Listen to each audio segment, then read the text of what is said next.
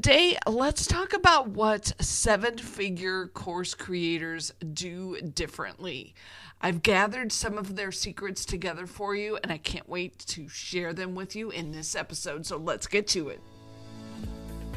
Welcome to the Course Creators HQ podcast, helping you navigate the latest techniques for creating and marketing online courses.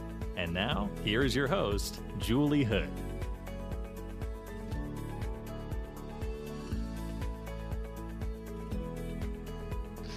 Hey, hey, so glad you are here for episode 110. And this is going to be such a fun episode because I have been really blessed to get to work with some incredible creators through the years and see their teams and kind of work behind the scenes to see what they've been doing as they launch, as they sell their courses, as they build their audiences.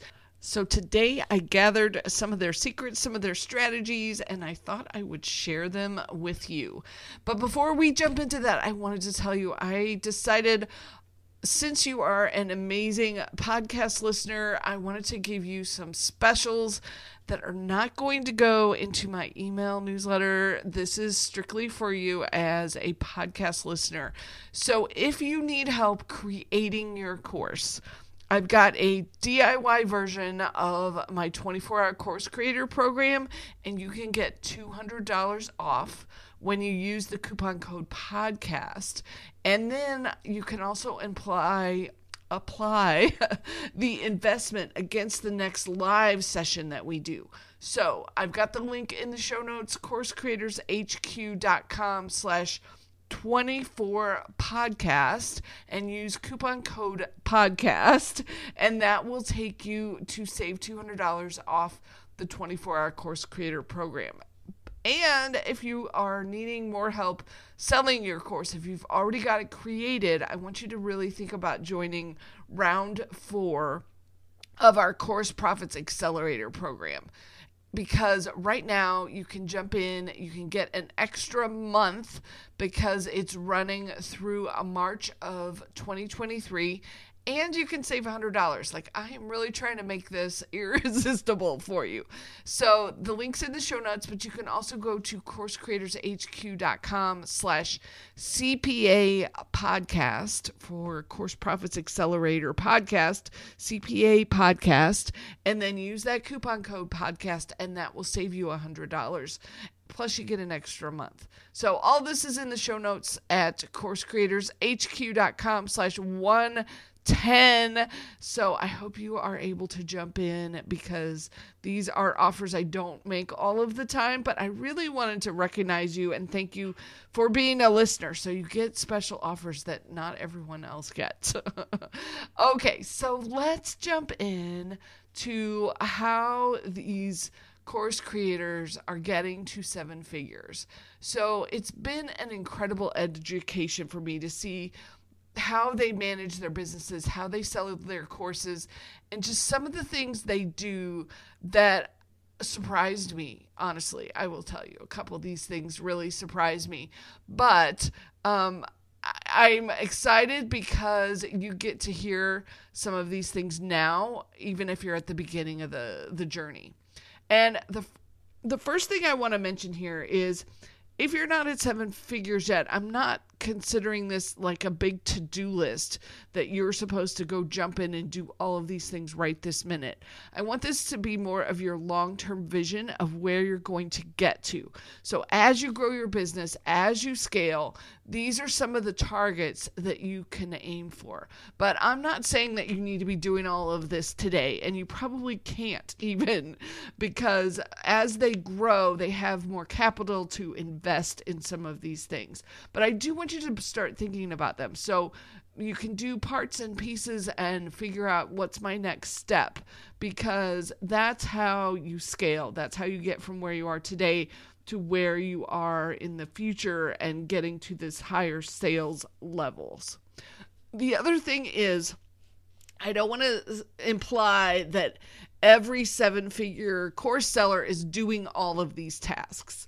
There are lots and lots of paths to making a lot of sales. And so this is just a list of some of the things that I have seen from the folks that I have worked with. So feel free if you're going through this and you're like, oh my goodness, you know, um, this isn't the right fit because I can't do all of these tasks or I don't want to do all these tasks. Like there could be some things on here that you don't want to do. And that doesn't mean you can't be super successful. I'm I'm not saying you have to do all of these. I'm just wanted to give you a little bit of food for thought today. So as we're going forward. Okay.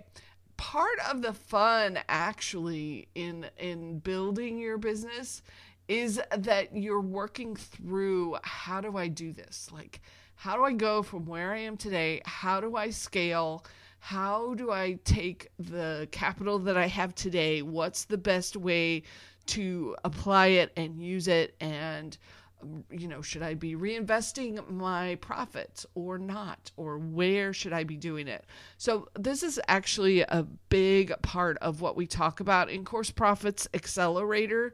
That's my six month um, program to coach you through this because I have this blueprint where I've sat down and I mapped out the pieces for my students depending on where they're at. It's a, like a checklist of do this first, do this second, do this third, and this other list of things is for the second stage or the third stage. And so it's been really helpful in pointing people in the right direction so they know what they should be working on and what to save for later. So, okay, so what are these seven figure sellers actually doing that helps them get so far ahead? So, one thing is they have a really big email list. So, let me repeat that a really big email list. so, what ends up happening is whenever they send out their promotions, they get it in front of a lot of people you know and and you know some of them I've talked about you know may have 150,000 people on their list 200,000 people on their list but this is not something that they created overnight this a lot of times takes years to build this email list. So, wherever you're at at the moment, just get started, get going. Know that you probably do need that email list in order to get to the level of sales if, if you're aiming for seven figure sales.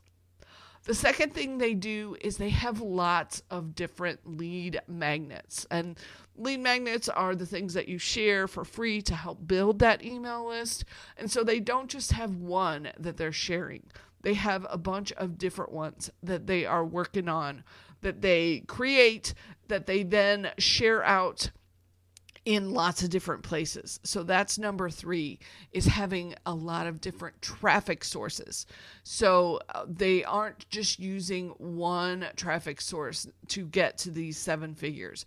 They are on the hunt for finding their people every way they can. so your assignment then is to get that first lead magnet going if you don't have that yet. And then once you do, start paying attention to the questions your audience is asking at different stages and create some more lead magnets. Right now, I have about four or five that I share regularly, and then I've got a whole bunch more in mind that I need to get created so that I can be sharing them out in very strategic, very specific situations. So, same thing for you. Get those lead magnets and start figuring out some of the different traffic sources that you like to use. So, that's number 3 is lots of traffic sources. And then number 4 is they have a bunch of joint venture partners.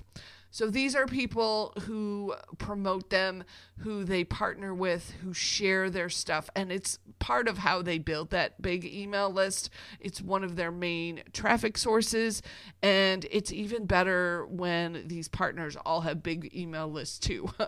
so you can see how this works is you get a partner with a list of 150,000 people and they share the lead magnet and you get a bunch of people opting in that are interested in what you are doing doing, it's a great way to help build your list. And so the secondary piece of this is once they are at this seven figure or higher, they can then hire a specific joint venture manager or maybe even a full team of joint venture people to help pull all this together to help connect and find these partners to do a big launch and all the materials and all the information that's involved in doing a launch.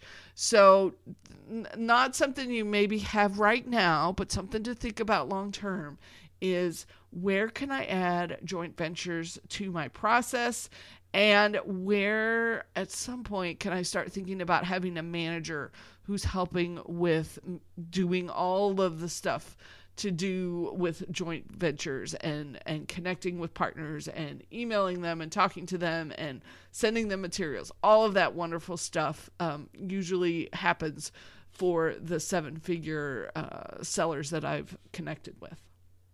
Okay Number five is that they have created evergreen funnels to sell their products. So, yes, they do big launches. Yes, they get all of their partners together to help promote when they do a specific launch, but they also have evergreen funnels in place so that whenever someone signs up for a lead magnet, then they get some emails that share the details about their products and and do little promotions for them.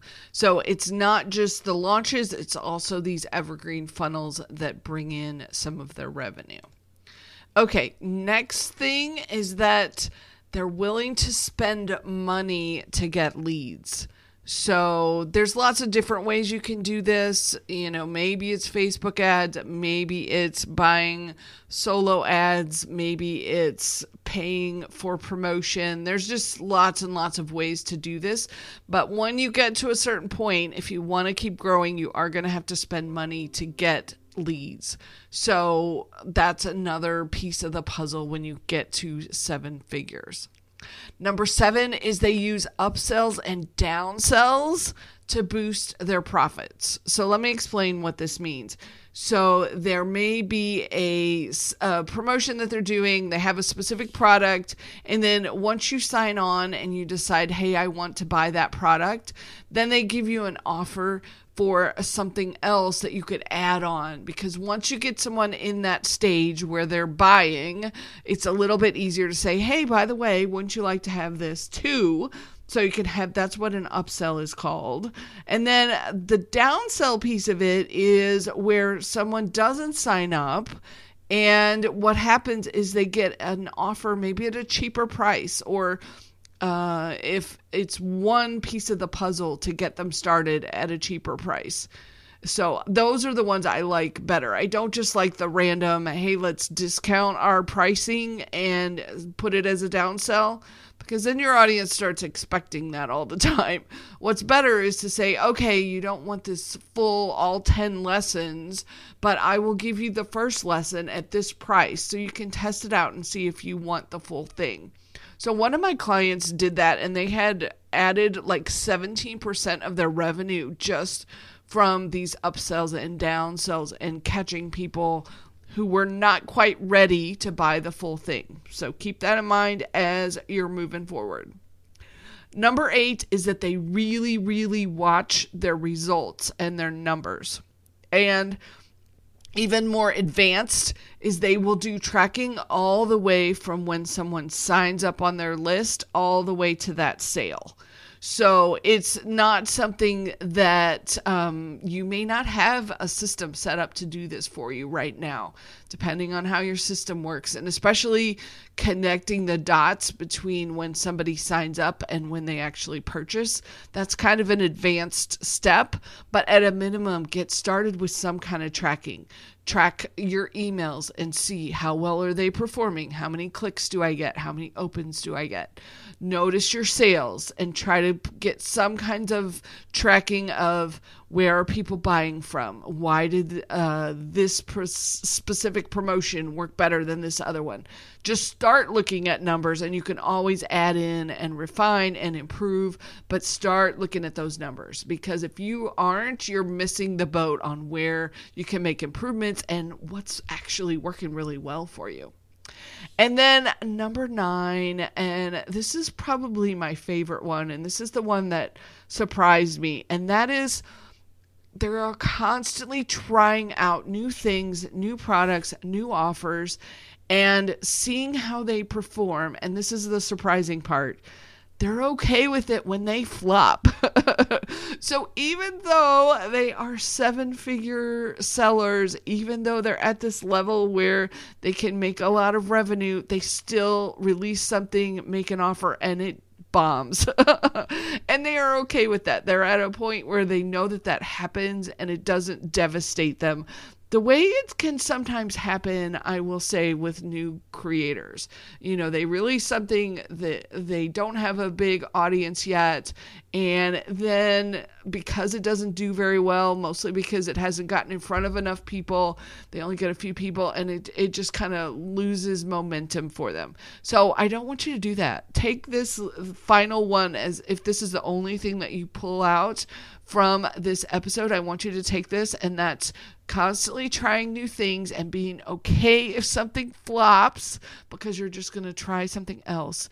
Change up the offer, change it change up the product, change change up something and see if it works a little bit better.